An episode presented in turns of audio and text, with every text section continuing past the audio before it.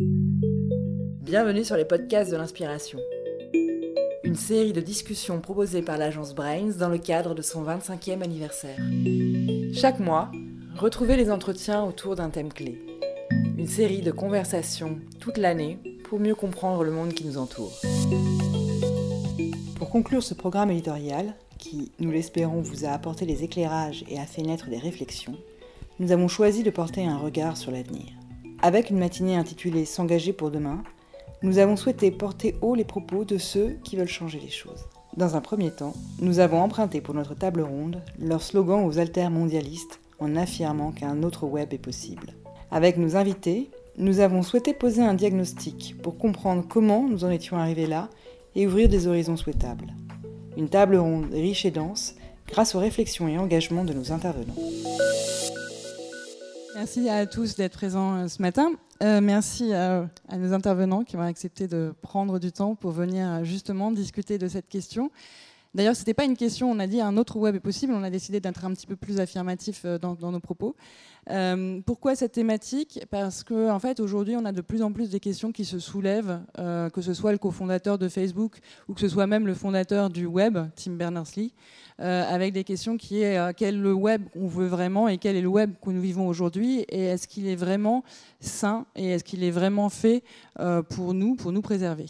Donc la question est aujourd'hui un autre web est possible et pour répondre à cette question, en fait, j'ai demandé d'abord à Tristan Nito de venir. Tristan Nito, vous êtes aujourd'hui VP de Quant, un moteur de recherche euh, dont on parlera un peu plus tard euh, de comment ça fonctionne et des valeurs que vous défendez. Auparavant, vous étiez fondateur euh, de la, fondation Mozilla Europe et vous avez aussi écrit un livre qui s'appelle Surveillance. Et dans ce livre, d'ailleurs, vous avez un chapitre qui s'appelle Un autre Internet est possible. Donc, donc voilà, donc vous êtes doublement. Tout ça n'est absolument pas un hasard. Hein, donc voilà. Absolument pas. J'ai construit cette table ronde. Euh, à côté de vous, on a Victoire Fouquet. Victoire Fouquet, vous travaillez chez Orange euh, dans l'innovation et la VR. Euh, vous êtes aussi très engagé puisque vous faites partie des Women in Games. Moi, j'ai demandé votre participation parce que justement, j'étais allée écouter une de vos conférences à l'occasion de l'exposition Girls, Computer Girls, qui est, actuellement à la Gaîté Lyrique.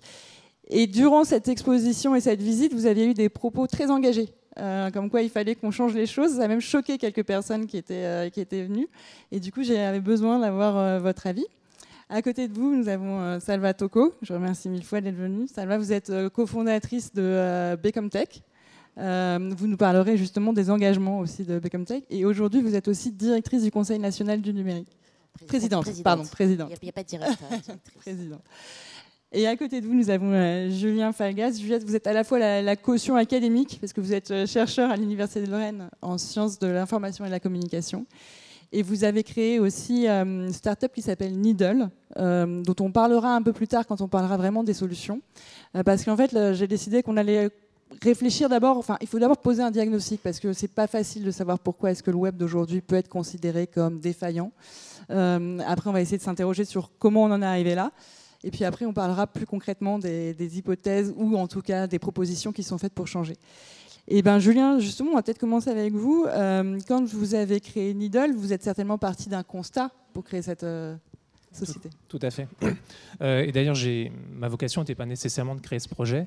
Euh, c'est à l'issue d'une thèse que j'ai consacrée à ce que j'appelais l'innovation narrative. Je cherchais à comprendre comment des auteurs inventaient de nouvelles manières de raconter des histoires et comment des lecteurs s'y intéressaient. Donc jusque-là, pas grand-chose à voir avec le web euh, au sens large, si ce n'est qu'il s'agissait de, récits en ligne qui s'affiliaient à la bande dessinée, donc qui se présentaient comme de la bande dessinée numérique. à l'issue de cette thèse, après avoir expliquer de quelle manière, comment le, processus de production de sens se, mettait en œuvre et aboutissait à des, de réelles innovations narratives, euh, ben, j'ai constaté que malheureusement ces innovations que j'avais vues naître, euh, pour lesquelles j'avais discuté avec leurs auteurs, leurs lecteurs, euh, elles ne perduraient pas. Alors pas dans le sens, elles existaient, elles avaient une économie, mais elles n'étaient pas reprises. D'autres ne reprenaient pas le flambeau et ne réitéraient pas ces manières de raconter des histoires. Et en cherchant à comprendre pourquoi, ce qui s'imposait à moi, c'est que l'écosystème n'était pas favorable à ce type d'approche, d'innovation qui venait des individus. Euh, et j'ai cherché à comprendre d'où ça venait, euh, quel était euh, le poids de cet écosystème. Et c'est ce qui m'a amené à découvrir, au, fil de, quelques rapports qui sont parus autour de 2015, que c'était le cas aussi bien des auteurs de bande dessinée que des auteurs littéraires, que des journalistes, finalement tous les individus qui produisent, qui créent de l'information, des idées, euh, des créations artistiques sont de plus en plus précarisées dans un écosystème qui est dominé par des grands acteurs euh, qui dominent l'accès et le partage des contenus. Ces grands acteurs, euh, pour ne pas les nommer, Google, Facebook principalement, nos deux grands modes d'accès au contenu en ligne, c'est le moteur de recherche et le réseau social. Et c'est de là qu'est venu le, raisonnement qui m'a amené à, à l'idée de Needle, c'est de me dire, mais ces interfaces du moteur de recherche et du réseau social, euh, toutes les deux, elles ont été drivées par un modèle économique qui est le même, qui est celui de la publicité.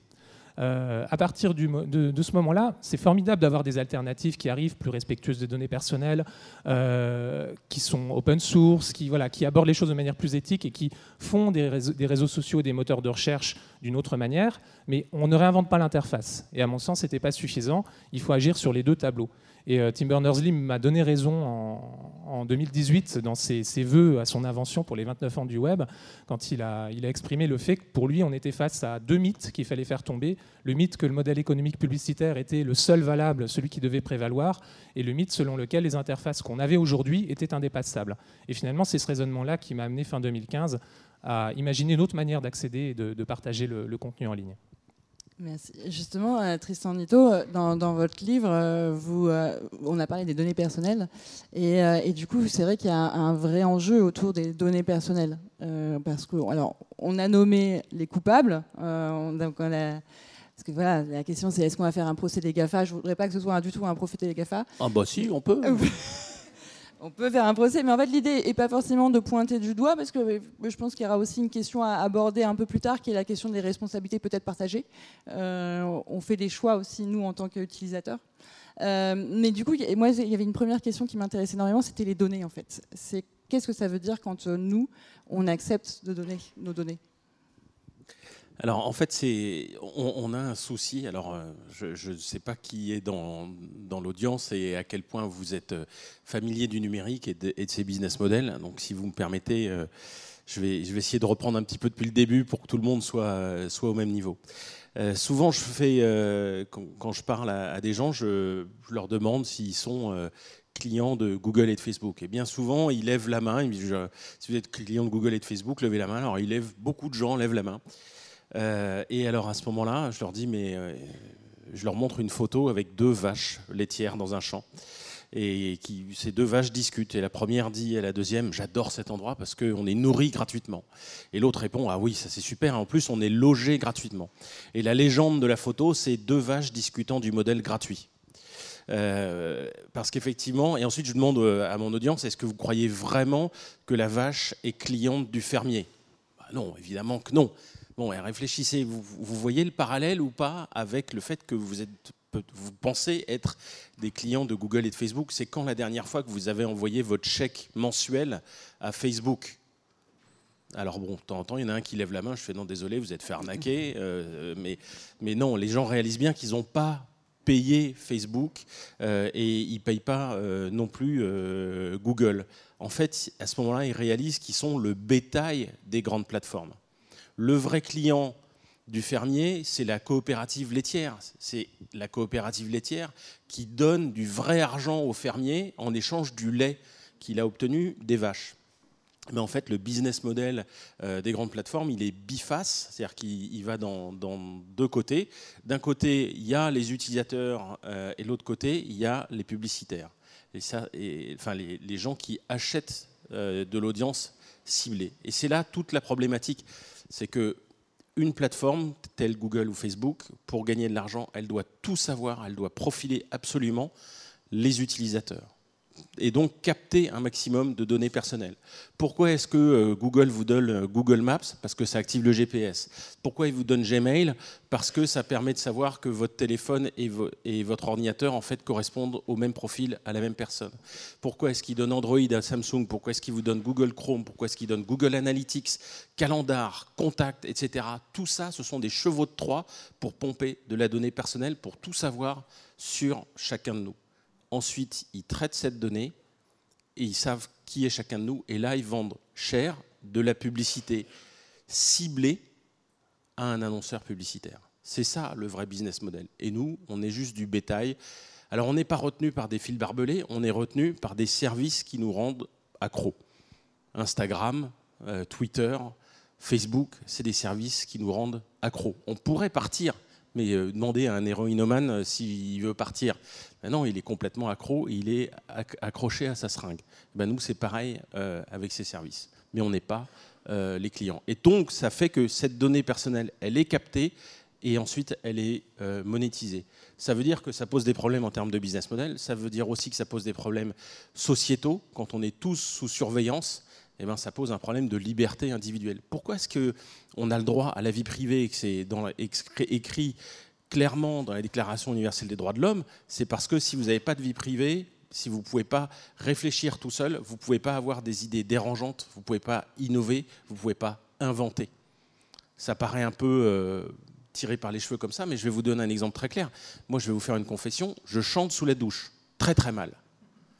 Et je chante quand même, même si c'est pas. Mais dès que j'entends ma femme qui claque la porte de l'appartement, qui rentre et dit Chérie, je rentre, je du jogging, ça me coupe complètement de sifflet. J'ai le droit de chanter sous la douche. Seulement, me sentant observé, je ne le fais plus. Et du coup, au karaoké, je suis complètement nul. Parce que j'ai jamais l'occasion de pratiquer. Euh, bon, alors, à moins que je picole vraiment, mais bon, c'est une autre histoire.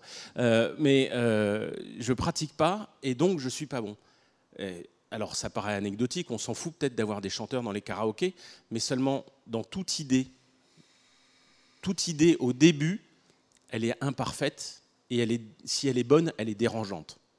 une idée d'entreprise, au début, elle est dérangeante. parce qu'elle ne tient pas debout, elle n'est pas finie, euh, il faut l'affûter. Elle est dérangeante. Et si on n'ose pas l'avoir parce qu'on se sent observé, parce qu'on est sous surveillance, eh ben, on n'innove plus mais ça peut être une idée politique aussi qu'on ne voudra pas avoir et qui mène au statu quo. Et je ne sais pas si vous voulez vraiment le statu quo aujourd'hui, mais moi je pense que le monde est suffisamment imparfait pour qu'on puisse avoir envie d'autre chose de mieux. Voilà. Merci. Euh, Victoire, justement, sur cette euh, notion de, surveillance et cette notion on doit être des utilisateurs attentifs, euh, vous aviez eu des propos assez, assez forts. Mais en fait, là, tu disais c'est pas le moment. Enfin, on va pas faire le procès des Gafa, mais bien sûr qu'on va faire le procès des Gafa. C'est hallucinant même que ça soit pas déjà fait depuis dix ans. On a laissé s'installer des monstres. Le gros problème aux États-Unis, c'est que les lois antitrust, en fait, elles se fondent pour voir si une entreprise est dominante sur les prix. Elles regardent si une entreprise grossit tellement qu'elle fait chuter les prix par rapport à ses concurrents. Sauf qu'on est sur des business models gratuits. Et c'est comme ça qu'on n'a pas appliqué les lois antitrust aux monstres que sont devenus Google, Facebook, etc. Deuxièmement, il y a quand même une autre problématique hors les données. Euh, ce que les opérateurs téléphoniques, moi je travaille pour les opérateurs, avaient de plus pendant longtemps, c'est qu'ils avaient vos numéros de téléphone. Ce que ne possédaient pas ni Google, ni les GAFA. Et euh, voilà. Aujourd'hui, depuis deux ans, ils se sont rendus compte que posséder votre numéro de téléphone, c'est indispensable. Vous pouvez vous inscrire tout à fait anonymement euh, sur votre compte Gmail, etc. Mais maintenant, on va vous le demander et on va vous le redemander. Instagram, vous pouvez plus vous inscrire sans numéro. Pourquoi? Parce que ça permet de vous traquer absolument partout. Et ça, euh, le numéro de téléphone, c'était une donnée pour le coup hyper privée euh, qui n'appartenait qu'aux opérateurs et qui est hyper surveillée. Aujourd'hui, elle ressort de la surveillance et elle repart dans la nature. Vous avez sûrement vu l'annonce de Facebook là, qui va lancer une monnaie virtuelle qui s'appelle Libra. Alors évidemment, euh, Zuckerberg a pris des conseillers en com euh, qui lui ont donné un nom euh, latin qui veut dire équilibre, etc. Il faut pas oublier qu'en 2015, en Inde, Facebook, sous couvert d'humanitaire, a proposé de donner à des millions d'Indiens Internet gratuitement. Et l'Inde, au final, a bloqué en disant que c'était du capitalisme numérique et que c'était aussi de la. On parle maintenant de colonisation numérique. C'est-à-dire que le business dominant des GAFA impose un modèle au monde. Et en fait, dans cet Internet qui donnait aux gens, on n'avait accès qu'à Facebook. Là, avec Libra, ils sont en train de créer une monnaie virtuelle qui va toucher les 2,3 milliards d'utilisateurs de Facebook. Je ne sais pas si vous voyez, c'est deux fois la population de la Chine. Donc ça veut dire qu'à un moment, quand vous ferez des transactions avec cette monnaie, sous couvert d'humanitaire, Facebook a à la fois vos données, il a à la fois ce que vous achetez il a à la fois votre, euh, votre manière de consommer et vos paiements. Donc il possède l'intégralité de la chaîne de valeur. Aucun État aujourd'hui, ni aucun système économique n'a autant. Et sur la notion de données, ils sont très subtils. Euh, alors, les GAFA vont avoir un procès parce qu'aujourd'hui, c'est devenu un argument électoral aux États-Unis euh, de remettre en question les GAFA. Donc Trump est en train de s'en servir. Les démocrates sont très gênés sur cette question parce que les démocrates sont globalement favorables à la Silicon Valley, qui est quand même pro-démocrate, souvent à part le patron d'Uber. Et ils sont du coup très gênés. Mais là, ça arrive massivement. Et il n'y a, pas que vos données personnelles. En fait, euh, Facebook et Google vous tracent très intelligemment par la manière dont vous écrivez. Euh, par exemple, on sait très bien qu'une femme va souvent mettre dans ses, ses mots peut-être que, je pense que, il me semble que. Ça, c'est à 90% féminin. Euh, elles vont mettre des images, des icônes avec love, etc. Alors ça, c'est peut-être des clichés, mais c'est la vérité euh, dans les analyses. Et par contre, on va tracer un profil masculin avec, euh, s'il met des photos de baseball, etc. Et ça permet après de créer une inégalité déjà homme-femme considérable sur le net, où vous, en tant que femme, on va vous bombarder d'assurance maladie ou d'assurance, etc. Typiquement pour votre cap féminin, et les hommes vont avoir des assurances bancaires qui ne sont pas du tout les mêmes. Donc, en plus de, du fait qu'on est en train de bouffer complètement votre vie privée, on est en train de vous créer des modèles économiques futurs de ciblage publicitaire qui vous ont vous impacté de la naissance à la mort sur une seule route. Et c'est ça qui est, qui est terrible. Merci. Quand on parle du web, on parle aussi d'un web, c'est-à-dire que ça a été créé euh, en Silicon Valley, on va dire, que c'est notamment euh, des hommes blancs. Euh, est-ce qu'il n'y a pas une diversité, ça va, à essayer d'avoir dans, le web? Bonjour, bonjour, bonjour à toutes et à tous. alors, il faut de la diversité dans tout, que ce soit dans le web ou, ailleurs. alors c'est vrai, comme tu l'as dit, donc je, je, suis la cofondatrice donc de Become Tech, qui est un une association qui œuvre en fait pour la mixité dans la dans l'IT on, propose en fait des programmes d'initiation au numérique et à la programmation informatique aux filles euh, dès la dès la troisième. Euh, et ça pour lutter en fait contre le très faible nombre de femmes qui existent dans euh, ce que j'appelle l'univers très technique en fait de, de, l'informatique, euh, qui est pour moi absolument nécessaire pour pouvoir répondre en fait à un besoin tout simplement de la planète qui fait qu'on est composé et d'hommes et de femmes, voire un peu plus de femmes que d'hommes aujourd'hui. Euh, au-delà de cette diversité genrée, euh, la diversité culturelle, sociale, sociologique est importante aussi pour pouvoir répondre à l'ensemble des enjeux et à l'ensemble des du fonctionnement en fait, euh, en fait de la planète, en essayant de lutter justement contre euh, des, euh, des, acteurs dominants qui imposeraient une manière de faire, une manière de vivre, une manière d'être et de se comporter, notamment, notamment sur le web. Donc oui, pour moi, la question de la diversité est plus que fondamentale pour essayer d'avancer vers, vers et de s'approprier en fait des outils et des usages qui vont un petit peu plus correspondre à ce que devrait être un petit peu l'idéal, euh, l'idéal de la planète. Alors l'histoire de l'humanité nous montre bien que ça n'a pas toujours été le cas. Hein. Il y a toujours eu des, civilisations dominantes, des, euh, euh, communautés, dominantes. Et après tout, c'est aussi ce qui a fait l'histoire de l'humanité, d'être dans la confrontation. On arrive peut-être aujourd'hui à une, réflexion sur la chute de la civilisation web, en fait. Et donc, du coup, qu'est-ce qu'on pourrait proposer d'autre? Comment est-ce qu'on pourrait l'améliorer? Ou pas l'améliorer? euh, et je pense qu'effectivement, il y a depuis euh, là ces 3-4 euh, dernières années, ça monte, ça monte en puissance et je le vois au sein du Conseil national du numérique que je préside, où les, les, réflexions se font de plus en plus, sont de plus, plus en plus axées pardon, autour de ces, de ces sujets. une volonté en tous les cas de, un déjà de déterminer où est-ce qu'on, où, où avons, où avons-nous pris un mauvais chemin, qu'est-ce qui s'est passé. Euh, et est-ce qu'on est en capacité de corriger, de retourner, euh, de retourner vers quelque chose de plus humain? On a l'habitude de dire de, revenir sur de, l'humain centré. Moi, je dis attention, pas trop humain centré non plus, ne nous enfermons pas. Euh, mais de, voir en fait comment est-ce qu'on pourrait, en gros, répondre à cette promesse qu'avait eu le web d'être inclusif, ouvert, euh, pas tout à fait paritaire, parce qu'effectivement, euh, même si l'informatique a combiné avec les femmes, le web pas tellement, malheureusement.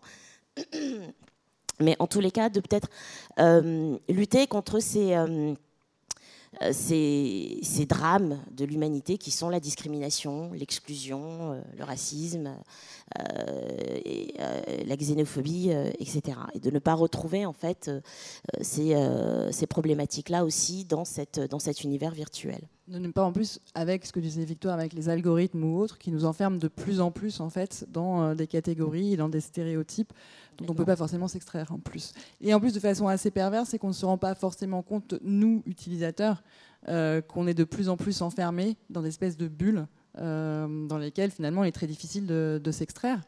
moi, ce qui, ce qui m'intéressait aussi, c'était effectivement, vous avez posé la question de mais comment on en est arrivé là? Et en fait, c'est un peu une question que je voudrais poser à, tous les quatre, c'est-à-dire comment est-ce qu'à un moment ou à un autre, les États ne se sont pas emparés du sujet et ne se sont pas dit on est en train de confier à d'autres personnes des choses qui sont quasiment du, bah, on va le dire, hein, régalien. Euh, c'est-à-dire qu'à un moment ou à un autre, on a confié des infrastructures à Google et à Facebook. Euh, à un moment ou à un autre, on a décidé que euh, Facebook allait former les chômeurs à des techniques du numérique. Enfin, c'est quoi? C'est une complaisance? C'est un manque de visibilité? Qu'est-ce qui s'est passé? Alors j'ai une, petite idée sur la question. Euh, c'est une question de vitesse, en fait. Euh, le, monde s'est accéléré euh, ces dernières décennies. Donc le web a 30 ans. cette année, le smartphone en a 12, enfin le smartphone moderne, hein, l'iPhone, 2007. Hein. Donc imaginez, enfin 12 ans, 12 ans, il y, a, tout juste 12 ans, il n'y avait pas l'iPhone. Imaginez, là, je, vous retire tous votre smartphone pour 24 heures.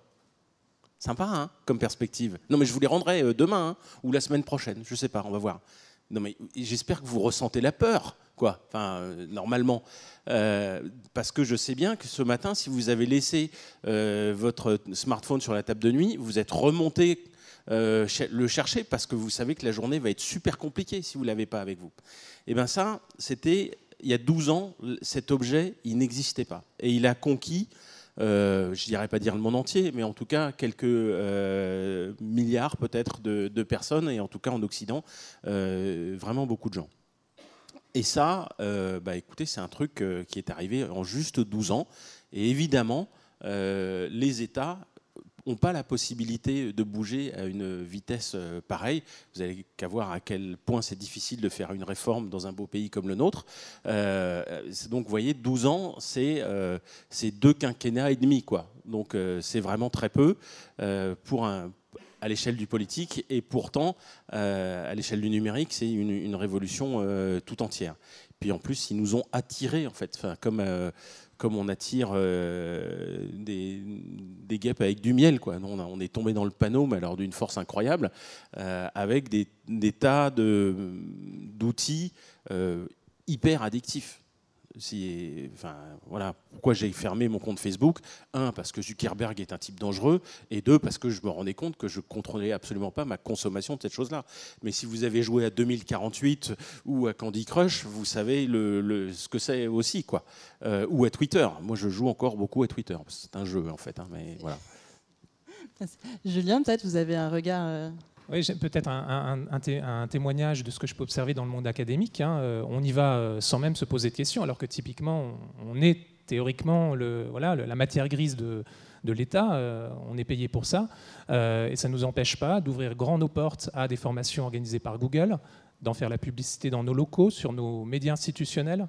et voilà, je, je l'Université de Lorraine n'est pas la dernière à le, pratiquer. Hein. Euh, certains établissements euh, ont, très sérieusement envisagé d'adopter la suite de Google pour euh, tout le travail collaboratif. Euh, bien, malgré la levée de boucliers de syndicats et de, maîtres de conférences et de professeurs en sciences de l'information et de la communication, donc les experts du domaine ont dit à leur conseil d'administration non, il ne faut pas y aller, c'est dangereux, il y a tel et tel risque. Ils n'ont pas été écoutés. Ce qui a infléchi la balance, c'est euh, une note ministérielle qui s'adressait aux collectivités territoriales, donc pas du tout pour répondre aux questions des universitaires, et qui euh, qui expliquait simplement qu'en tant que service de l'État, on n'était pas censé stocker nos, données dans un cloud aux États-Unis. Et c'est ça qui a infléchi la décision d'un établissement euh, universitaire euh, qui s'apprêtait à adopter la suite de Google et pas le point de vue des, chercheurs eux-mêmes spécialistes de la question. Donc quand on en est là, euh, voilà, c'est vraiment qu'on en est très loin. Et tout ça, pourquoi? Tout ça, effectivement, parce qu'on on est, tellement attiré par ça. Il y a, un effet mouton de panurge. Les autres y vont, il faut y aller, donc on y va et on y retourne. Twitter, effectivement, qu'un jeu. Euh, mais, euh, mais si on n'est pas sur Twitter quand on est un politique ou un journaliste, euh, on est complètement en dehors des clous. Et pourtant, enfin, je me suis fait la réflexion il y a quelques mois, euh, la confiance dans les politiques comme dans les journalistes a jamais été aussi basse, et, elle n'a jamais été aussi basse que depuis qu'ils ne surveillent que les indicateurs de Twitter pour savoir quel est leur degré de popularité, leurs retweets, qui font leurs déclarations sur ce, sur ce média. Voilà, c'est qu'une observation, je vous la livre comme ça. On peut quand même s'interroger sur, le, sur les outils de communication qu'on utilise et puis leur impact sur le, débat public.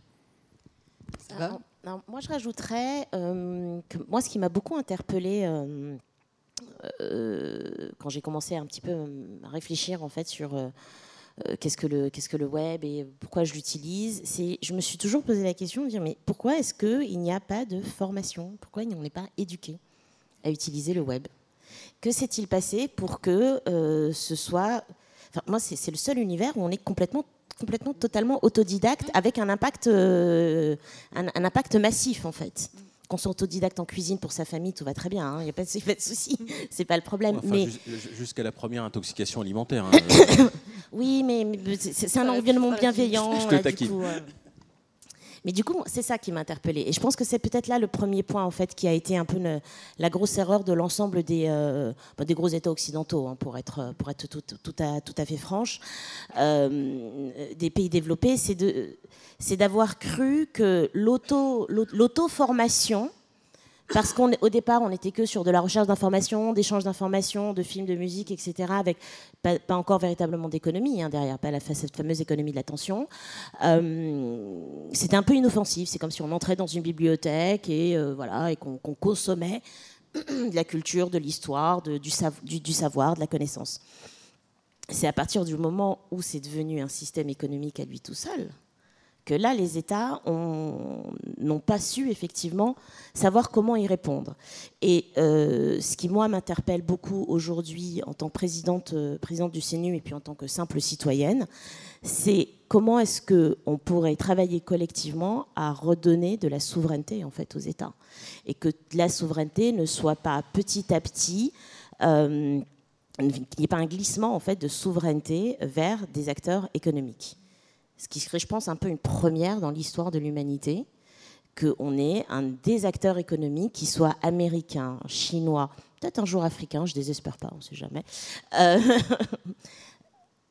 joue en fait le rôle de ce que nous avons estimé être un état de droit et sur lequel notre pacte social sur la planète est, basé. Et un état, je vous rappelle, un état, c'est euh, une entité qui doit protéger sa population. Donc, euh, est-ce que voilà, donc c'est ça d'abord. Son premier devoir, c'est de protéger sa population, de l'éduquer et de battre monnaie. Aujourd'hui, Facebook bat monnaie et éduque avec en plus la, complicité des universitaires. Donc je dis pas, c'est une petite boutade.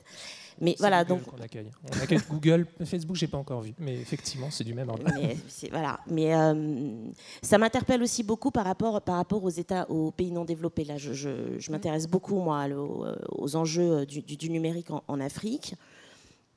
Et je passe mon temps à interpeller les dirigeants et les gouvernants, à leur dire pourquoi est-ce que vous laissez Google et Facebook œuvrer dans le cadre universitaire, secondaire, primaire, pour pallier à des problématiques économiques, hein, très, très, clairement, alors que vous pourriez en fait faire des partenariats un peu plus, euh, un, peu plus intéressants et un peu plus intelligents avec eux.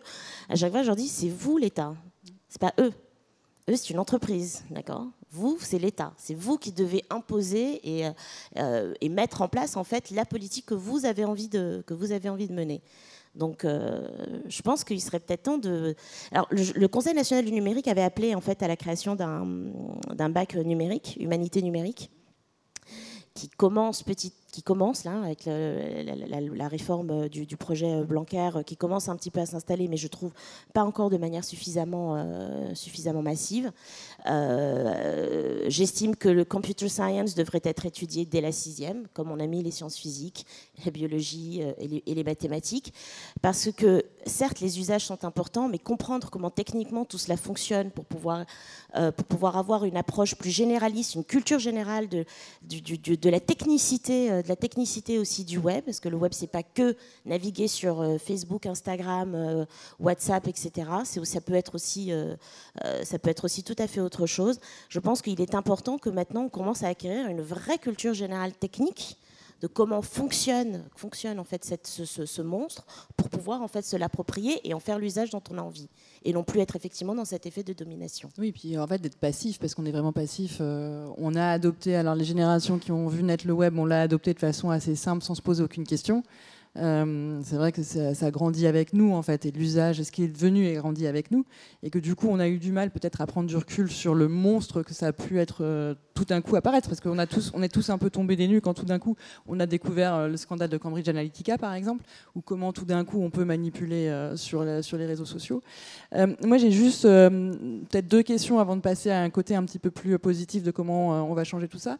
ma première question c'est comment ça se fait? Alors que par exemple si on regarde la fin du 19e siècle, dès qu'il y a eu des grosses entreprises qui se sont créées aux États-Unis, on a eu un Sherman Act et on a, interdit ça. C'est-à-dire qu'on a interdit ces, oligarchies, on a interdit cette dominance.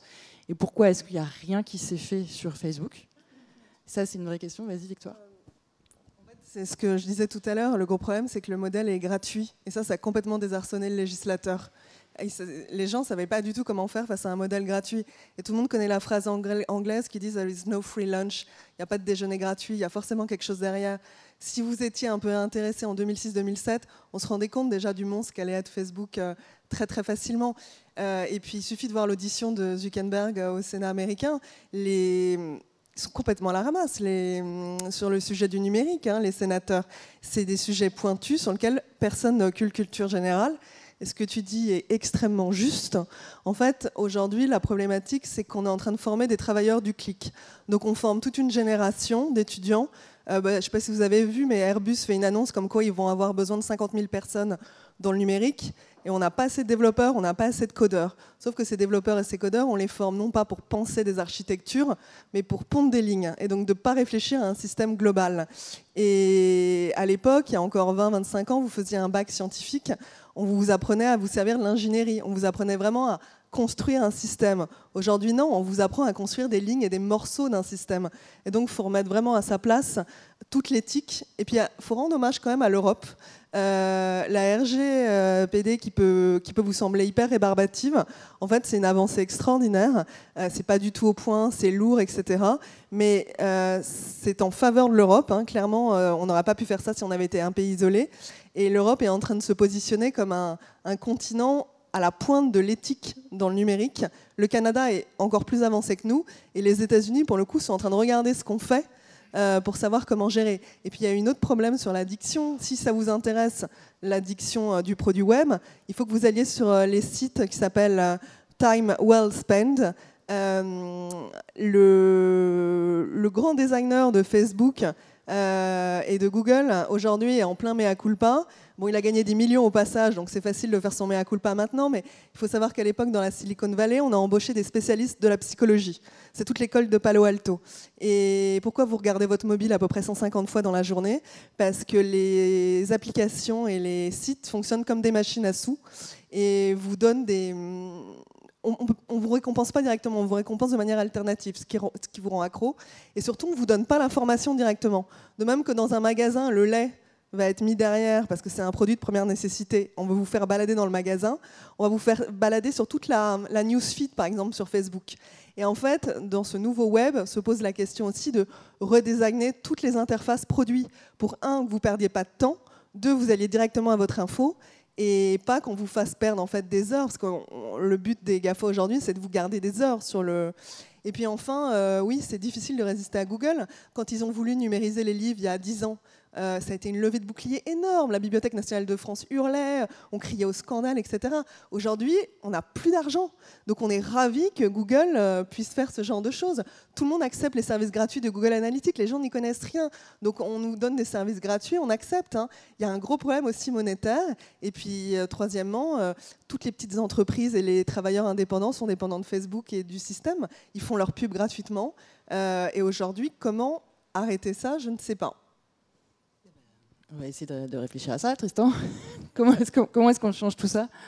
Alors, euh, c'est difficile parce qu'effectivement, on n'a pas eu cette éducation euh, et on se retrouve dans un aujourd'hui euh, quelqu'un qui, rentre, enfin qui découvre le numérique. Il, voit, il est positionné comme consommateur. En fait, il peut, cliquer sur des produits. Moi, j'ai fait il y a il y a dix ans, une, présentation où je montrais un iPhone et un distributeur euh, dans les gares. Vous savez, on met une pièce où maintenant on, paye euh, sans contact et puis vous avez un, sachet de M&M's. et, en fait, les deux se, ressemblent étrangement quand on les met côte à côte. Alors évidemment, il y en a un qui fait 2 mètres de haut et l'autre il fait 12 cm, mais sinon c'est la même chose. Vous, vous cliquez et vous obtenez quelque chose. Euh, un sachet de M&M's, ou bien euh, Google Maps, euh, ou bien Twitter, etc. On est dans une position où on, est bien loin de faire la cuisine familiale, où on va choisir ses ingrédients, où on va améliorer une recette, où on va partager, parce qu'en fait tout ça c'est fait pour la consommation complètement individuelle. Mais ce n'est pas une fatalité. C'est-à-dire qu'en fait, ce, système qu'on voit aujourd'hui, on est dans cette position de cliquer, consommer, c'est, n'est pas ça. Le web a ceci d'extraordinaire, et je vous parle d'un temps que les moins de 20 ans peuvent quand même connaître, parce que finalement aujourd'hui, on peut toujours créer avec du web. Le web est fabuleux en ce sens qu'il permet d'innover sans demander la permission. En fait, si vous avez un PC quelques dizaines d'euros pour votre, euh, votre connexion euh, fibre et de quoi acheter un nom de domaine hein, chez, euh, chez Gandhi, ça vaut 13 euros, je crois, un point .fr. Vous pouvez créer, alors il faut du temps, il faut du savoir-faire, et donc ça veut dire derrière, il faut de l'éducation, mais c'est possible d'inventer quelque chose sur le web aujourd'hui. Sur mobile, ça va être beaucoup plus cher. Déjà, euh, de mémoire, je crois que c'est euh, quelques centaines de dollars pour avoir accès au kit de développement d'Apple. Euh, donc, en plus, il vous faut une, carte bleue qui est quand même nettement plus approvisionnée que, que les 30 euros d'abonnement à la fibre. mais sur le web, vous pouvez créer des choses et avec des technologies qui sont finalement très simples. HTML5, le, succès de HTML, c'est parce qu'il est lisible par l'humain avec quasiment pas de documentation. Euh, les feuilles de style, en fait, il faudrait savoir, faut savoir qu'en fait dans le web il y a trois ou quatre choses à connaître HTML, les feuilles de style CSS, JavaScript et la notion d'URL et de, protocole HTTP. Ça, c'est les, vraies inventions de, de Tim Berners-Lee et c'est pas des choses compliquées.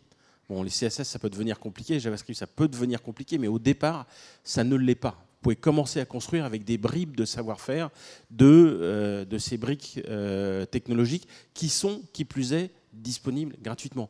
Un PC avec un éditeur de texte gratuit vous permet de construire votre première page web, votre premier site web et finalement vos premiers outils technologiques. On peut avoir cette appropriation, c'est possible. Et vous avez votre coin du web à vous, pour pas cher.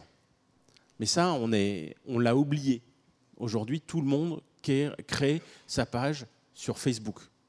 Alors, c'est vrai que c'est plus rapide que de se farcir 10 pages de manuel HTML, mais euh, sauf que euh, c'est pas la même chose. C'est comme, regardez, euh, c'est comme euh, remettre 2 euh, euros et avoir un paquet de M&M's et dire ça y est, je suis nourri, ou bien apprendre à faire la cuisine, c'est-à-dire qu'on va se brûler, qu'on va mettre trop d'huile ou pas assez au début, enfin bon. Mais après, on sait faire la cuisine pour toute sa famille, pour beaucoup moins cher, avec ce qu'on veut. Et alors que si vous nourrissez votre famille à coup de M&M's, ça va mal finir. C'est exactement ça en fait le problème. Mais il faut une éducation. Il faut qu'on vous ait expliqué que le M&M c'est de la malbouffe. Sinon, vous allez continuer à mettre des pièces de 2 euros pour nourrir votre famille au M&M's. Et du coup, justement, Julien, vous, vous avez créé Needle, on va peut-être pouvoir en parler un petit peu. Oui, c'est, ça se passe à l'étage du dessus, parce que mon constat, c'était qu'effectivement, ceux qui veulent peuvent euh, encore créer des choses euh, innovantes, inventives et partager quelque chose sur le web, mais aujourd'hui, qui les trouvent euh, le gros problème, c'est que moi j'ai connu le web de la fin des années 90, début des années 2000. J'ai découvert ça à mon entrée dans l'âge adulte et j'ai trouvé ça fascinant parce que parce qu'on avait tous accès aux pages de tout le monde et puis on envoyait un petit mail à celui qui avait fait quelque chose qui nous avait plu et, euh, tout ça se passait de manière très naturelle, spontanée. On était vraiment dans le village global. Moi je l'ai vécu euh, de mon petit bout à lorgnette. Mais aujourd'hui c'est plus ça du tout. Aujourd'hui l'accès il est verrouillé par des moteurs de recherche, des réseaux sociaux, et par des deux modèles qui finalement, sur un moteur de recherche, on ne va trouver que ce qu'on cherche, au-delà même de son modèle économique, de, tout ce qui est critiquable, euh, il faut d'abord avoir l'idée de chercher quelque chose avant de pouvoir le trouver. Et sur un réseau social, on ne va trouver que ce qui est partagé par les gens qui sont dans notre entourage, euh, qu'on a identifiés euh, comme étant des experts qu'on avait envie de suivre, voilà, des gens qu'on a déjà repérés. Et comment est-ce qu'on fait pour trouver quelque chose qui nous sort de cet ordinaire-là, quelque chose qui est à même de nous amener vers des territoires inconnus, nouveaux pour nous, étrangers à nous, et qui du coup nous permettront d'imaginer et d'innover? Parce que l'innovation, si j'ai bien appris une chose de mon travail sur l'innovation narrative, c'est qu'elle elle, n'est pas à partir de rien, c'est pas Eureka dans ma baignoire à partir de rien du tout, c'est Eureka dans ma baignoire à partir de cadres de référence que j'ai assimilés puis que je me mets à organiser de manière originale. encore faut-il que j'acquière des nouveaux cadres de référence pour pouvoir les assembler de manière originale. Et si je ne suis exposé qu'à une information qui est décidée par le calibrage qu'on a fait de moi, et qu'est-ce qui ne va pas me bousculer de trop, qu'est-ce qui va me garder présent le long d'un newsfeed, j'ai aucune chance d'innover. Et pour moi, c'est ce que je, désigne comme une crise de l'inspiration.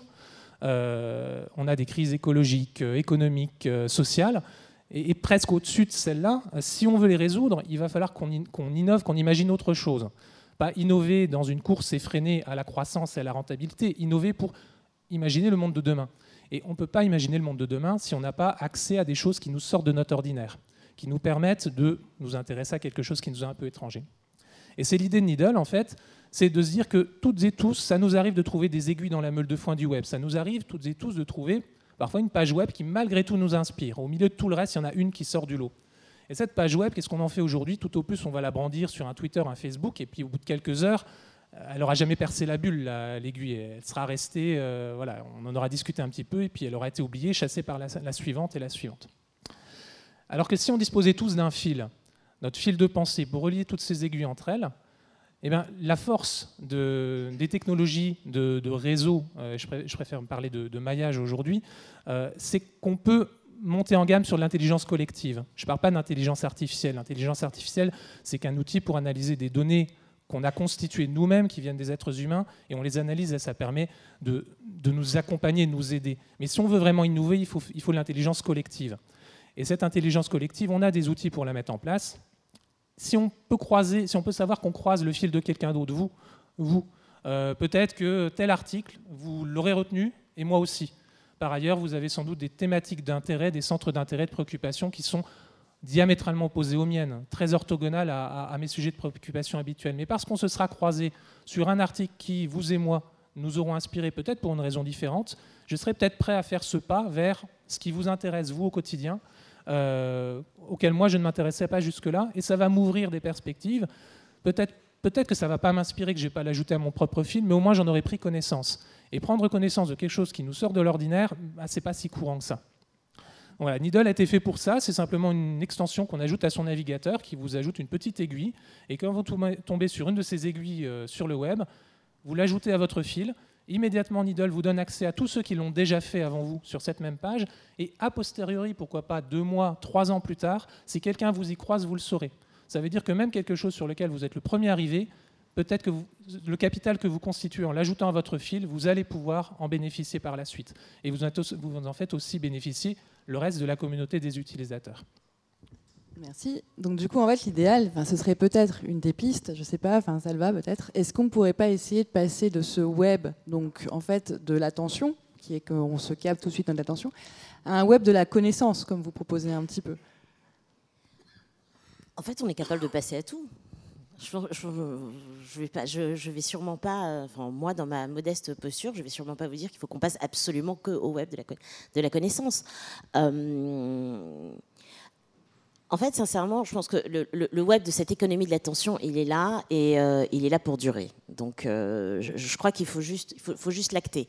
C'est toute la euh, difficulté qu'on peut avoir de se dire, mais aujourd'hui, on n'a pas les moyens de l'éradiquer. C'est pas, pas possible. Ça va prendre énormément de temps. Et est-ce que véritablement nous devons mettre notre énergie là-dedans? Non. Moi, je pense qu'il faut qu'on mette notre énergie plutôt dans meilleure éducation pour justement comprendre à contrer en fait cette économie de l'attention si on en a envie. Parce que moi, je suis un peu. Euh, j'aime avoir mon indépendance, donc euh, oui, si j'en ai envie et si j'ai la capacité de choisir, euh, ok, mais je veux pas qu'on me l'impose. Donc il y, a de ça. Et, je pense qu'ensuite, effectivement, collectivement, euh, parce que parce que, parce, que parce que l'humain est comme ça et que je trouve qu'avoir plusieurs courants de pensée, c'est beaucoup plus intéressant. Oui, continuons à construire autre chose. Donc je pense qu'à un moment donné, arrêtons en fait d'avoir la même attitude que provoquent en fait les Google et les Facebook dans cette polarisation. sincèrement, je pense que ça euh, ça n'aura aucun effet intéressant parce qu'aujourd'hui, euh, la connaissance n'est pas égalitaire euh, sur, l'ensemble de la planète pour pouvoir lutter à armes égales. Euh, les moyens ne sont pas les mêmes et que malgré tous les propos, effectivement, quand, l'Europe décide d'imposer en fait plus d'éthique, à côté, il y a quand même de très très grosses volontés à créer des licornes parce que c'est le parce que c'est le pouvoir économique et que il faut créer des licornes face à celles qui viennent de la Silicon Valley ou celles qui viennent de la Chine. Et je vois pas pourquoi parce que nous en Europe on créerait des licornes, elles seraient spécifiquement plus éthiques ou plus fair play que les autres. Je pense qu'il y a des limites aussi à l'être humain qu'il ne faut pas se voiler, voilà, donc, et, qu'il faut assumer. Euh, par contre, donner toujours la possibilité, et ça, l'Europe, effectivement, l'a toujours fait, donner toujours la possibilité à des alternatives et ne pas tuer, en fait, ces alternatives. Euh, je suis entièrement d'accord que sur le web, effectivement, euh, l'innovation est facile. Mais quel type d'innovation? Comment est-ce qu'on encadre cette innovation? Je pense que tout le monde a applaudi au départ, dans les secondes de l'annonce, la création du beurre, en se disant ouais génial, ça va résoudre mon problème de taxi à 2h du mat. Très bien. Et puis, puis aujourd'hui, moi, si, euh, moi qui travaille beaucoup avec les travailleurs des plateformes, et on, nous, au CNUM, on s'est beaucoup mobilisé contre la, loi l'homme, sur les mobilités. Euh, bah, être un travailleur des plateformes aujourd'hui, être un chauffeur soi-disant indépendant, euh, Deliveroo, Uber ou autre, il n'y a rien de plus dépendant. Il n'y a rien de plus dévastateur, il n'y a, rien de plus, y a, rien a rien de plus précarisant. Le problème, c'est que je suis entièrement d'accord sur il faut innover dans la mobilité, très bien, mais comment est-ce qu'on innove dans la mobilité sans casser en fait des acquis sociaux? Or là, aujourd'hui, euh, dans, notre, socle législatif, avec la loi L'Homme et notamment l'article 20, nous sommes en train de créer en fait une brèche dans les acquis sociaux pour laquelle la France s'est battue et que tout le monde nous, euh, que tout le monde nous envie et nous jalouse. Et quand je parle d'acquis sociaux, c'est que les travailleurs des, les travailleurs des plateformes, et c'est un exemple, hein, et ça rejoint aussi beaucoup les travailleurs du clic, hein, ce n'est qu'un exemple hein, dans, cette, euh, dans cette économie de l'innovation où vous avez, vous avez en fait des indépendants qui n'ont quasiment aucun droit. Ils n'ont aucun droit. Or, le droit, le droit du travail en France, le droit social en France, ce n'est pas ça. Et travailler en France, ce n'est pas travailler pour se précariser, c'est travailler pour évoluer. Donc je, pense qu'il faut agir en fait sur plusieurs fronts, bien montrer, mais on y arrivera et on arrivera en fait à quelque chose, à mon sens, et, à faire passer des messages que si parallèlement à ça, nous faisons vraiment de l'éducation massive et profonde. Sinon, nous aurons exactement les mêmes résultats que ce qui se passe aujourd'hui sur les réseaux sociaux en termes de polarisation en fait des, euh, pensées et et des propos. Et ça, je pense que ça peut être un très gros danger pour nos démocraties. Alors, full disclaimer, je suis un ancien du Conseil national du numérique d'une génération précédente. Donc sur l'éducation, je, euh, ne peux que plus soyer, euh, qu'approuver euh, énergiquement sur cette nécessité absolument indispensable de faire de l'éducation au numérique. Parce que sinon, on va continuer à être des crétins qui mettent des pièces de 2 euros dans des machines dans les gares quoi, pour avoir des M&M's. Euh, là où je suis en désaccord, c'est que euh, on n'est pas obligé, il n'y a pas de fatalité à être une colonie numérique de Google et de Facebook, donc des Américains et peut-être même plus tard des Chinois. On peut faire des choses en Europe et on n'est pas obligé de les faire avec des valeurs américaines ou des valeurs chinoises. Euh, le RGPD et même avant la CNIL, la CNIL c'est français, le RGPD c'est européen. Pourquoi? Parce qu'en fait, il y a des valeurs européennes qui sont, alors peut-être pas faciles à, observer, mais en Europe, on a une approche où on veut faire des citoyens, là où aux États-Unis, ils font des consommateurs, et là où en Chine, ils font des sujets. Voyez, des sujets de suzerains, de, de, souverains, de, dictateurs. Ce n'est pas une démocratie, la Chine. Hein. Euh, et aux US, tout est à vendre. y compris votre vie privée. Les data brokers, c'est américain. C'est de la donnée personnelle qui, est vendue en masse. Euh, en Europe, on peut faire des choses localement et qui sont qui existent localement et qui sont plus éthiques. Donc c'est vraiment, et ça c'est vraiment les deux mamelles, on va croire que je fais une fixation sur les vaches, euh, de, de, de Quant, à savoir faire un service qui est souverain et faire un service qui ne dépend pas de la publicité ciblée. Si vous allez sur quant.com faire une recherche, parce que c'est un moteur de recherche français, vous allez faire une recherche, vous tapez un mot-clé, et avant même que vous ayez tapé votre mot-clé, vous regarderez, il y a un truc qui manque. Il manque la bannière accepter nos cookies. Parce qu'on ne met pas de cookies. On ne vous trace pas du tout. Donc, vous faites votre recherche, vous avez un résultat qui est le même pour tout le monde, puisque comme on ne sait pas qui vous êtes, ben on vous donne un résultat qui n'est pas votre résultat, mais qui est le, résultat qu'on on pense être le plus euh, pertinent. C'est fait sur des serveurs qui sont en France avec des algorithmes et des index qui sont français. Voilà, c'est possible. Et on ne vous traque pas. On vous fait un, un service franco-européen, et ce, avec une éthique qui est largement meilleure que, euh, que celle d'un Google ou d'un Facebook qui essaye au passage de euh, capter euh, votre position GPS, savoir sur quoi vous cliquez, qui vous êtes, parce qu'on on vous a offert un compte Gmail, donc on connaît votre identité, on se souvient de votre historique de recherche, et grâce à Google Analytics et à Chrome, on sait par où vous êtes passé avant d'arriver ici. Donc nous, nous, on traque rien du tout. C'est possible de faire ça, parce que je ne veux pas que l'Europe, ça soit une colonie numérique américaine et chinoise. Parce qu'on peut parler euh, des colonies, je ne sais pas si tu es d'accord avec moi, mais je pense que euh, des pays colonisés, leur euh, situation aujourd'hui n'est pas aussi enviable que ce qu'elle aurait pu être s'ils n'avaient pas été colonisés. Victoire, peut-être sur la question d'éthique en fait, moi, paradoxalement, je suis assez optimiste, mais ça va prendre du temps. Effectivement, on ne changera pas le produit, ça c'est sûr, c'est trop tard. par contre, c'est vrai que on, l'utilise tous, le web, enfin on ne peut plus s'en passer. C'est hallucinant qu'il n'y ait aucune éducation sur le contexte et l'utilisation. Euh, mais il y a quelque chose qu'on dit pas, c'est que pour que vous ayez accès au web, il faut que vous ayez des réseaux. Ça, c'est le grand défi de demain. Il y a le réseau et les données personnelles. Le réseau, ça coûte une fortune à faire. Aujourd'hui, c'est dans les mains des opérateurs.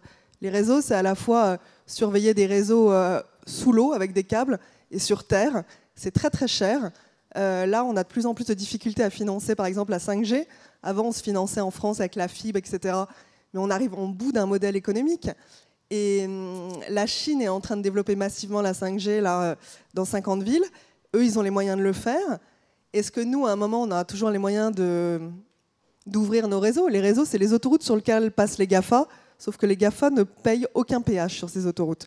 Et là, actuellement, aux États-Unis, Google est en train d'essayer de tester son premier réseau. Donc à partir du moment où les GAFA ont à la fois la voiture et l'autoroute, alors là, alors là, c'est la dictature mondiale. Donc euh, il quand même aussi, il faut être très prudent aussi sur la, notion de réseau et puis la notion écologique. On nous bassine avec les vidéos en Occident de Marie Kondo, la spécialiste feng shui euh, qui nettoie vos appartements. Mais nous, on accumule les datas, c'est très cher à stocker, ça a besoin d'eau. Euh, on sait que la moitié du monde est empli des déchets numériques du Nord. Il y a une différence nord-sud dans la gestion de l'information. Au nord, il y a les travailleurs bien payés développeurs du code. Au sud, il y a les travailleurs du clic qui n'ont aucune protection sociale, qui sont soumis à des images assez hardes. Tous les gens, les modérateurs, les nouveaux métiers de modérateurs, c'est des métiers où il y a énormément de dépression. Ils voient des images atroces toute la journée, ils doivent censurer. Et donc, il y a une vraie question sur est-ce qu'on applique, ça c'est compliqué, un syndicat universel pour les travailleurs du clic? Comment on met ça en place? Euh, Qui va maîtriser l'autoroute de l'information demain? Qui va maîtriser les réseaux. Et puis trois, le problème écologique qui est crucial. Qu'est-ce qu'on a à garder des datas à n'en plus finir? C'est hallucinant, on stocke tout. On n'a pas les moyens écologiques futurs de stocker comme ça. Donc ça, ça rentre aussi dans la problématique du web futur. Comment on va survivre avec le web d'un point de vue purement humain et, écologique? Donc on voit, il y a encore beaucoup de défis. On va, on va faire euh, une, première conclusion comme ça sur, euh, sur tout ce que, vous, avez dit. Et euh, en fait, on va demander à, Didier Kersioli de la MGN de nous rejoindre. Parce que comme ça, on avait l'impression que c'est un peu compliqué et autre, mais on a un exemple d'une entreprise qui, se, qui agit. Donc, juste le temps de préparer une place. Juste pousser un peu, voilà. Venez vers moi. Alors, Didier Carsoli, je vous remercie de venir. Vous êtes délégué national de la MGEN et vous êtes aussi le président de MGEN Technologies. Alors, juste pour que, parce que les gens doivent être un peu surpris de pourquoi est-ce que j'ai demandé à la MGEN de venir, mais peut-être que vous pouvez déjà présenter la MGEN et vos valeurs. Bonjour, bonjour à, toutes, bonjour à tous. Oui, la, la MGEN, c'est une, elle est connue comme étant une, mutuelle qui regroupe, euh, donc c'est une société de personnes euh, qui regroupe plus de 4 millions de personnes. Notre, nos missions principales sont celles de la gestion euh, du régime obligatoire de sécurité sociale de ces personnes, mais également de leur complémentaire santé, prévoyance, prévention, action sociale. Et nous avons également des services de soins avec une soixantaine de, de services de soins et 500 professionnels de santé euh, qui travaille pour la, pour, la MGN. Voilà. Donc, euh, donc euh, ce que je, alors les discussions sont, sont passionnantes, hein, et, notamment en matière d'éducation, puisque notre périmètre, les personnes, notre population, ce sont les personnes qui dépendent des ministères, notamment de l'éducation nationale, de l'enseignement supérieur, de la recherche, la culture, euh, environnement et, territoire également.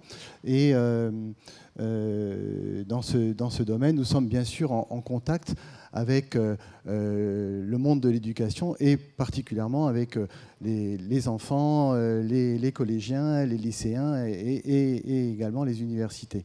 Et en matière d'éducation, nous euh, euh, œuvrons également d'un point de vue euh, éthique, hein, puisque c'est vraiment des valeurs que nous défendons depuis la création de la MGN. C'est des, valeurs d'éthique, de, partage, de confiance et de, transparence aussi hein, que, nous voulons développer. Le fait de pouvoir avoir des contacts avec euh, le monde de l'éducation nationale et de promouvoir euh, ces valeurs dès le plus jeune âge. Et c'est ainsi qu'on s'est retrouvé le mois dernier à Vivatech, par exemple, où on n'avait pas d'objet technologique à montrer, mais simplement un stand sur lequel on faisait passer des classes avec des enfants. C'était d'ailleurs les seuls, les plus jeunes participants euh, à, Vivatech pour lesquels on, on avait simplement un atelier en disant, ben voilà, l'exemple que j'avais, puisque je faisais une écoute avec un casque, euh, voilà, je prends une photo de ma copine à la cour de récré, je la monte à mes, à mes copines de ma classe, c'est une chose, mais mettre cette photo sur Facebook ou sur un réseau social, ça a un autre sens et, ça peut avoir d'autres conséquences et d'autres impacts. Et je pense que aussi, ce qui a été dit hein, par Salvatoko est extrêmement important de pouvoir euh, agir dès le plus jeune âge pour pouvoir euh, euh, bah, développer toujours le sens et l'esprit critique par rapport à ce qu'on fait et non pas simplement être un petit bout du puzzle, enfin un petit bout de puzzle par rapport à une image très grande et du coup participer à quelque chose qu'on réfute et qu'on ne souhaite pas. Ça, ça me paraît important. Donc vous avez cet engagement euh, dans l'éducation qui est, qui est, très fort, qui fait, partie, euh, qui fait partie de vos valeurs. Et en plus, dernièrement, donc au, mois de mai, votre, euh, votre président a écrit une tribune assez importante. Le président a écrit une tribune dans, dans, dans Medium sur le, le, numérique, mais le numérique comme, un outil au service de l'humain. Parce que nous, effectivement, on collecte également des données, alors bien sûr des données personnelles comme beaucoup d'entreprises, mais des données aussi extrêmement sensibles qui sont liées à la santé. Et la santé, pour nous, c'est un bien dans le cadre de la santé, du mieux-être, du mieux-vivre, et non pas une marchandise. Et ce qu'on souhaite, c'est vraiment montrer euh, à, nos adhérents, aux personnes euh, qui, que, nous protégeons, euh, qu'ils peuvent avoir confiance en nous, et cela en toute, toute transparence. Ainsi aussi, ce que j'ai oublié de dire tout à l'heure, c'est que avec l'éducation nationale, on développe aussi un programme d'éducation numérique également dans les écoles où sont formés les enseignants euh, et, les maîtres, et notamment avec euh, euh, l'ESP de, Paris. Donc, et parmi, effectivement, et parmi vos annonces dernièrement, il y en a une qui, date de lundi, dans laquelle Tristan n'est ah pas bah, totalement. Elle m'a fait très plaisir. voilà. Donc oui, on s'est rencontrés il y a quelques, quelques, semaines ou à, peine quelques, mois avec avec Tristan et ses, équipes. Et c'est vrai que euh, la transformation numérique est pour nous aussi un enjeu, puisqu'on y est aussi poussé de par la consommation et les besoins de, nos adhérents pour utiliser des téléservices. Alors tant que c'est au service de l'humain par rapport à un développement de la proximité et donc de l'accès aux droits et donc aussi de l'accès aux soins, euh, c'est ce que nous souhaitons bien sûr euh, euh, faire. Mais en même temps, il faut qu'on montre aussi qu'en interne, vis-à-vis de l'intégralité de nos collaborateurs et également vers nos adhérents, on puisse aussi ben, ben, simplement nous appliquer à nous-mêmes les valeurs qu'on veut promouvoir. Et c'est ainsi que lundi, donc on a eu ce communiqué de presse où on a fait basculer les plus de 10 000 postes utilisés par nos collaborateurs vers un switch to quant, hein, puisque le moteur de recherche est maintenant sur l'ensemble de, nos navigateurs utilisés dans les établissements, dans les agences, au siège national, le moteur de recherche par défaut qui est utilisé au, au sein du groupe MGN. Et du coup, juste pour qu'on comprenne bien, cette bascule, c'est en fait quand on fait, il y a des effets d'annonce, on peut se dire très bien, vous annoncez que vous êtes pour un, web humaniste, vous annoncez que vous passez pour compte, mais en fait, il y a quand même un vrai, un vrai travail derrière que vous mettez en place. Alors, bien sûr, il y a un vrai travail qui est mis en place. Déjà, d'un point de vue technologique, puisque je suis président du GE informatique, c'est vrai que ben, rien n'est fait pour faciliter les choses, hein, pour le mettre par moteur par défaut, puisqu'on a différents types de systèmes d'information selon l'histoire hein, de, la mutuelle. Et puis également, euh, euh, on n'a pas le même système d'information dans un établissement de soins que dans, un, dans une agence euh, qui reçoit du, public. Et donc pas les mêmes outils. Hein. certains sont, virtualisés, d'autres non. Et donc, on essaye de faire cette bascule d'un point de vue technologique de la, façon la plus transparente, la plus transparente possible c'est pas, pas, donc c'est pour ça, c'est montrer que forcément, c'est pas forcément très simple de basculer vers, vers, autre chose. Et, du coup, en fait, euh, Tristan, peut-être, il y a eu plusieurs annonces qui ont été faites dernièrement avec plusieurs, euh, soit les administrations ou autres qui adoptent compte. Ça s'est fait par une éducation, ça s'est fait pour, par quoi? Ça devient naturel, les gens commencent à se dire c'est plus possible? Comment ça s'est passé avec Claim d'ailleurs? Ben, le, le, le, produit Quant euh, s'améliore moi, je, suis chez Quant que depuis un peu plus d'un an, euh, mais je, fréquente Quant et en fait, pour tout dire, le président avait essayé de m'embaucher il y a 4 ans quand je quittais Mozilla, euh, et puis ça s'était pas fait. Et donc j'ai commencé à utiliser Quant à ce moment-là, et j'ai vu la, progression en termes de qualité du produit. Donc aujourd'hui, si vous utilisez, vous allez sur quant.com et que vous décidez de le mettre comme moteur par défaut, vous aurez une qualité de service euh, qui est euh, indolore. En fait, vous n'allez pas perdre par rapport à votre euh, ancien moteur hégémonique américain, dont je tairai le nom. J'espère que. Bon. et vous n'allez pas perdre en qualité. Par contre, d'un point de vue éthique, vous faites un bon, c'est-à-dire que vous consommez français et vous n'êtes pas pisté. Donc c'est bon pour vous et c'est bon pour, pour la société dans son ensemble de ne plus être sous surveillance, finalement. Oui. Alors, depuis lundi, euh, je reçois euh, plusieurs fois par jour des messages euh, très positifs de collaborateurs en interne, que certains donc, que je connais et d'autres que je ne connais même pas, qui m'écrivent ou qui écrivent même au président pour dire combien c'est une bonne chose et qu'ils sont heureux qu'on ait basculé sur compte. Ben, vous les féliciterez de ma part. je voudrais ajouter, en fait, on a lancé il y a quelques semaines, justement, juste avant Vivatech, une option dans, dans Quant qui s'appelle Cause. Euh, et c'est un bouton en haut à droite du, site quant.com. Quand vous l'activez, eh bien, en fait, euh, vous passez en mode cause et ça veut dire que vous avez un peu plus de publicité. Et si vous cliquez sur ces publicités, ça rapporte de l'argent à Quant et le supplément d'argent, parce que comme il y a plus de pubs, il y a plus d'argent, eh bien, euh, ce supplément d'argent est donné euh, à euh, des causes. Alors, soit vous choisissez l'association à qui vous voulez le donner, soit par défaut, c'est donné à une association qui change régulièrement. Et donc, je ne sais pas si c'est un hasard ou pas, mais ce mois-ci, c'est la cause des femmes. Donc, en fait, l'argent est donné à Care France qui est une association euh, qui soutient la cause des femmes. Euh, mais faut je pense que ça va changer en juillet. Donc, il euh, faut vite cliquer. faut se dépêcher. en tout cas, donc merci à tous d'être d'être venus. Merci Didier Carsoli parce qu'en fait, du coup, on l'a vu, il y a beaucoup de possibilités, il y a beaucoup de dangers, il y a beaucoup de difficultés qu'il va falloir surmonter. Il y a aussi des, initiatives qui sont créées à Needle ou Quant pour essayer de changer les choses et de façon très positive. Donc il y a, des institutions comme la MGN qui sont capables d'activement prendre les choses en main et de se tourner vers, vers, un web positif, en tout cas plus humaniste, plus inclusif, ou en tout cas qui donne des choix. C'est-à-dire que l'idée, c'est peut-être aussi d'avoir le choix entre ce qu'on veut. Finalement, peut-être que le choix de livrer ses données, c'est un choix. Euh, donc ça, on a merci à savoir. C'est un, choix à la con, mais c'est un choix. Oui, mais un choix. Ça un choix. non, mais je, pense sincèrement que ça, c'est une des grosses problématiques. Je, ne je me vois pas vivre dans le futur dans un monde où je n'ai plus le choix, ou soi-disant pour des raisons éthiques, on m'impose ça. Non. Pour mon bien-être. Non. Voilà, donc je, pense que ça c'est très important et que c'est euh, que c'est ça les valeurs fondamentales de l'Europe humaniste. C'est toujours avoir le choix. Toujours avoir le choix. Didier, vous vouliez finir? Oui, juste un, mot aussi. C'est, je disais euh, sur ce, choix par rapport euh, aux, données. Nous manipulons des données de santé au quotidien donc des données qui sont extrêmement sensibles et on, on, le voit, on a une population notamment une grosse partie d'enseignants qui sont très euh, sensibles sur le sujet et qui nous questionnent. Donc il faut qu'on soit extrêmement euh, vertueux et éthique dans la manière d'expliquer et d'être euh, dans la transparence et la confiance par rapport à, ces données et de voir comment on peut utiliser ces données avec l'accord bien sûr des, personnes pour leur bien, c'est-à-dire au service de l'humain, c'est-à-dire comment demain on peut faciliter la vie, le bien-être, le mieux-être et le mieux vivre de, ces personnes.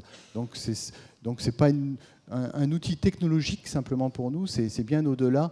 Euh, euh, comme le dit notre président, c'est vraiment ce qui nous guide, c'est au service de l'humain.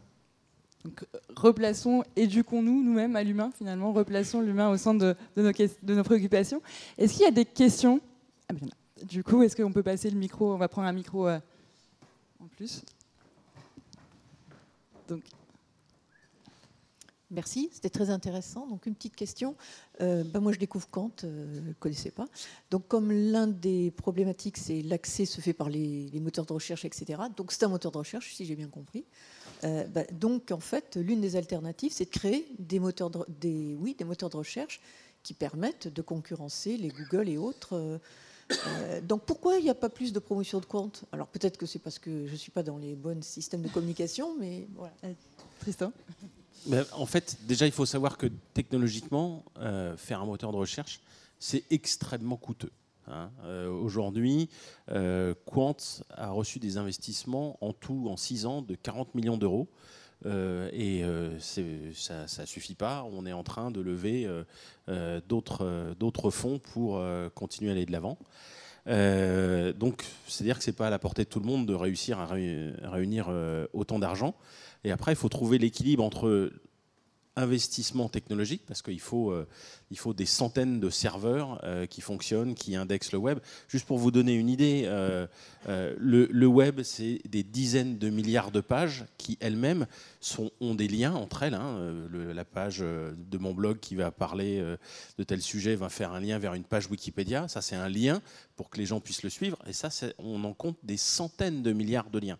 Et il faut en fait faire une copie du web sur nos ordinateurs pour l'analyser et pour savoir quelles sont les pages les plus populaires et les plus pertinentes. Donc c'est beaucoup de, de calculs et donc ça coûte déjà c'est compliqué, il faut, faut payer des scientifiques pour le faire, pour écrire ces logiciels, et puis il faut, faire, euh, faut acheter les machines pour le, faire tourner.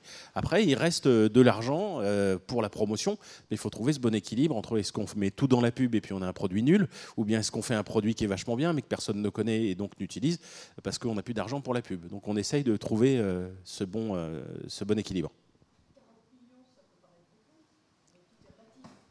Ah oui, 40 millions, ça paraît beaucoup, mais effectivement, tout est relatif. Juste pour vous donner une petite idée, euh, Google euh, achète à Apple le droit d'être le moteur de recherche par défaut dans l'iPhone.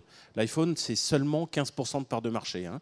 eh bien pour ça, Google, si mes informations sont exactes, et je les ai eues dans, les échos, donc peut-être qu'ils se sont trompés, mais je pense que ce n'est pas le cas, euh, Google donc paye à Apple juste pour cocher la case pour que ça soit le moteur par défaut 9,5 milliards de dollars par an. Hein? Alors voilà, ça c'est par an, 9,5 milliards pour cocher une case. Et nous, en 6 ans, on a touché 40 millions pour faire un moteur de recherche. Juste pour vous donner une petite idée euh, de la différence.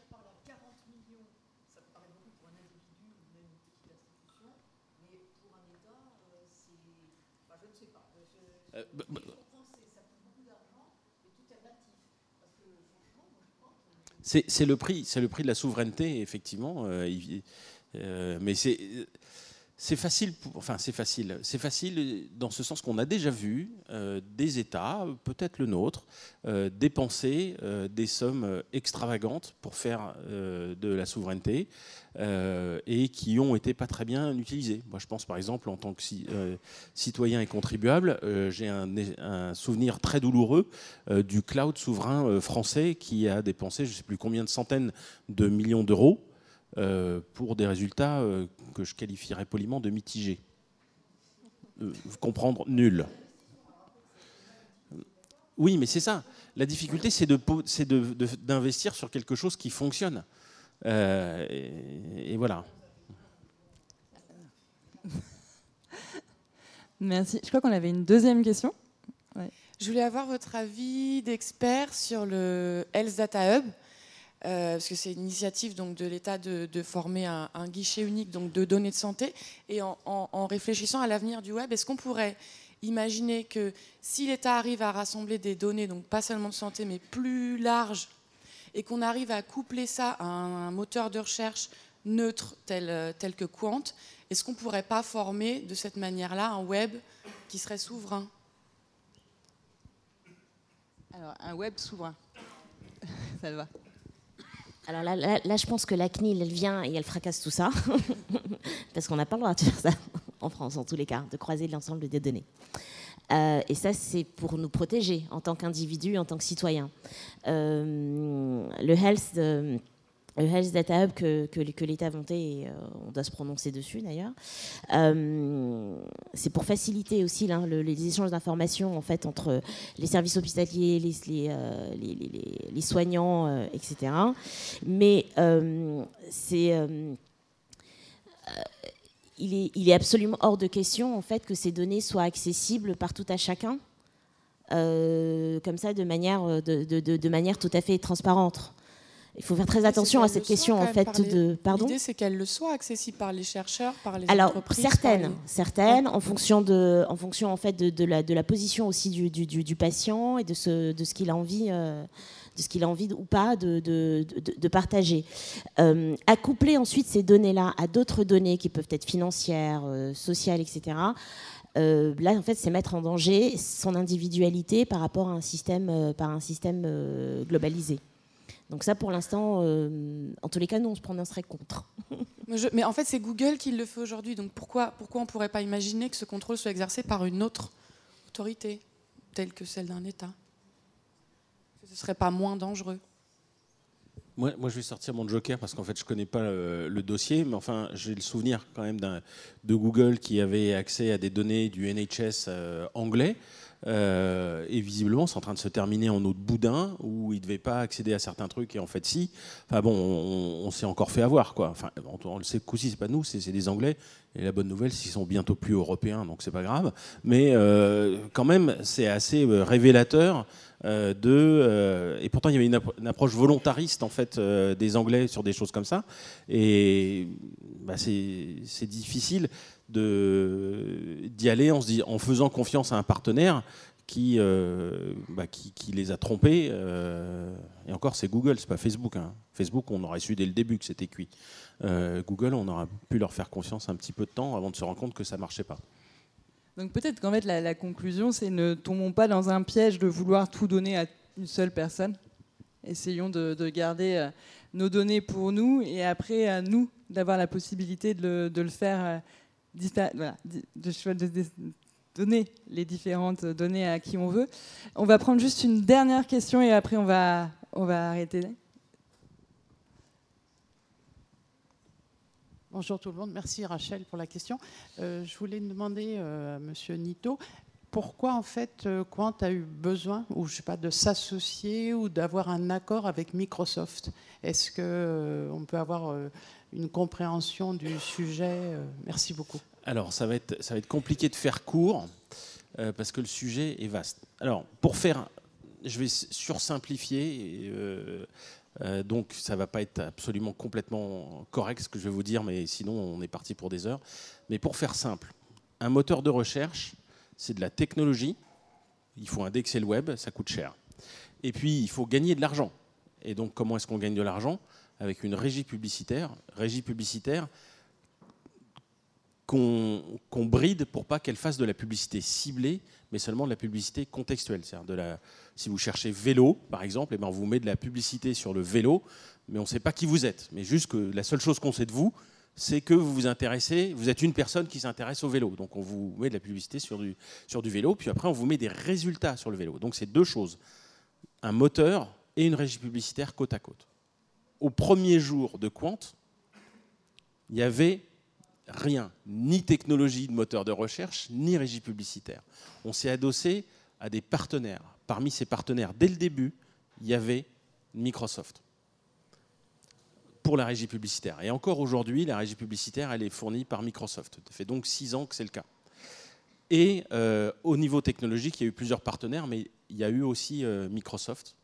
Et en fait, on est en train de se débarrasser chez Quant de Microsoft. Donc si vous faites une recherche depuis, euh, c'est toujours le cas depuis toujours, hein, si vous faites une recherche aujourd'hui, la recherche elle est faite par des ordinateurs de Quant.